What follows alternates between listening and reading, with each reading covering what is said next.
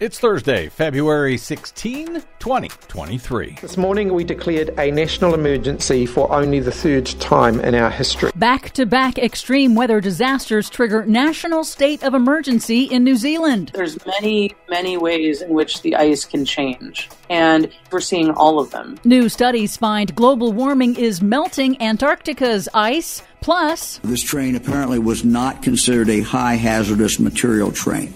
Uh, this is absurd. Growing concerns about safety for residents near Ohio chemical train derailment. All of those concerns and more straight ahead from BradBlog.com. I'm Brad Friedman. And I'm Desi Doyen. Stand by for six minutes of independent green news, politics, analysis, and snarky comment. So, where's the EPA? If they say my plastic straw is destroying this country, then they must be all over a cancer causing gas bomb in the Ohio River Valley, right? Really, what we have to do is we have to make sure that our rails are safe. Uh, wait a minute. Why is Fox News and Marjorie Taylor Greene suddenly concerned about the EPA and toxic train spills?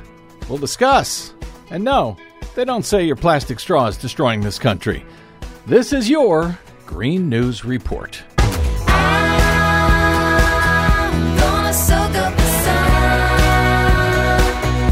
Okay, Desi Doyen, this is very, very strange. It's like someone flipped a switch. Everybody over on Fox News is suddenly concerned about this train derailment and disaster in Ohio. Why is that? Well, I think it's following a familiar pattern. Right wing media and Republican politicians are attempting to exploit a disaster for political gain, claiming that rural white conservatives are basically being persecuted by the government's response to the Ohio train derailment. Ah, it's those poor white people who are getting it again. I see why Fox News all of a sudden gives a damn.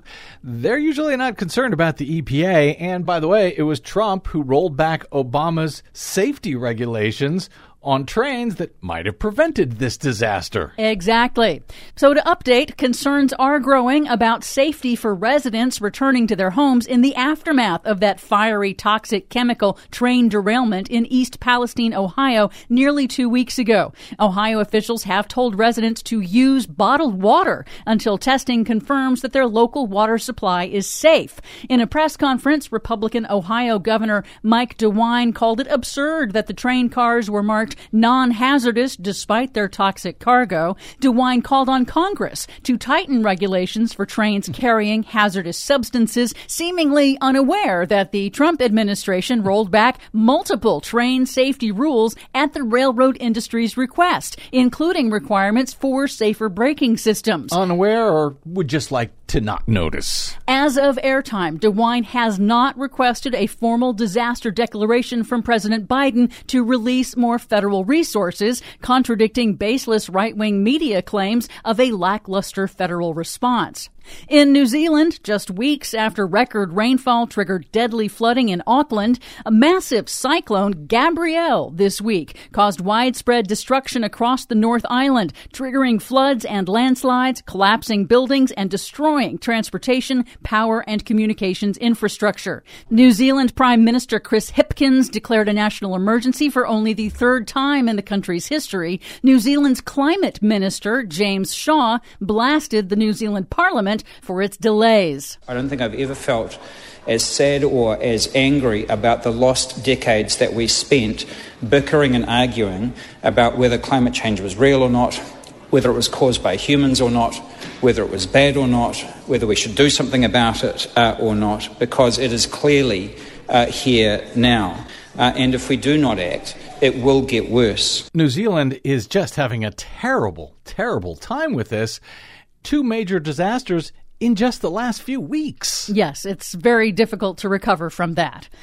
At the South Pole, the amount of floating sea ice encircling Antarctica has reached the lowest level ever recorded for the second year in a row since the satellite era began in 1979. That's according to the National Snow and Ice Data Center. In a different study, scientists trying to understand how quickly ice in Antarctica is melting say they encountered, quote, an eerily warm ocean and found that the warming ocean and marine heat waves are eroding coastal ice shelves and carving up the underside of the important Thwaites Glacier, with major implications for rising sea levels. Yeah, like enough ice, if it melts, it'll raise the sea levels by about two feet around the world.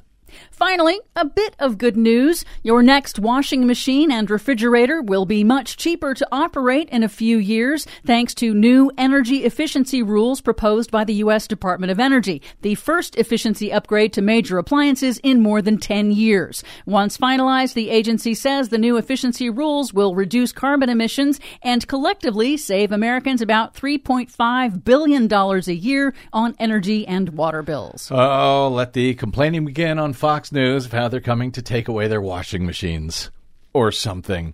For much more on all of these stories and the ones we couldn't get to today, check out our website at greennews.bradblog.com. I'm Brad Friedman. And I'm Desi Doyen. And this has been your Green News Report. You're a clean machine. You sparkle in the sun.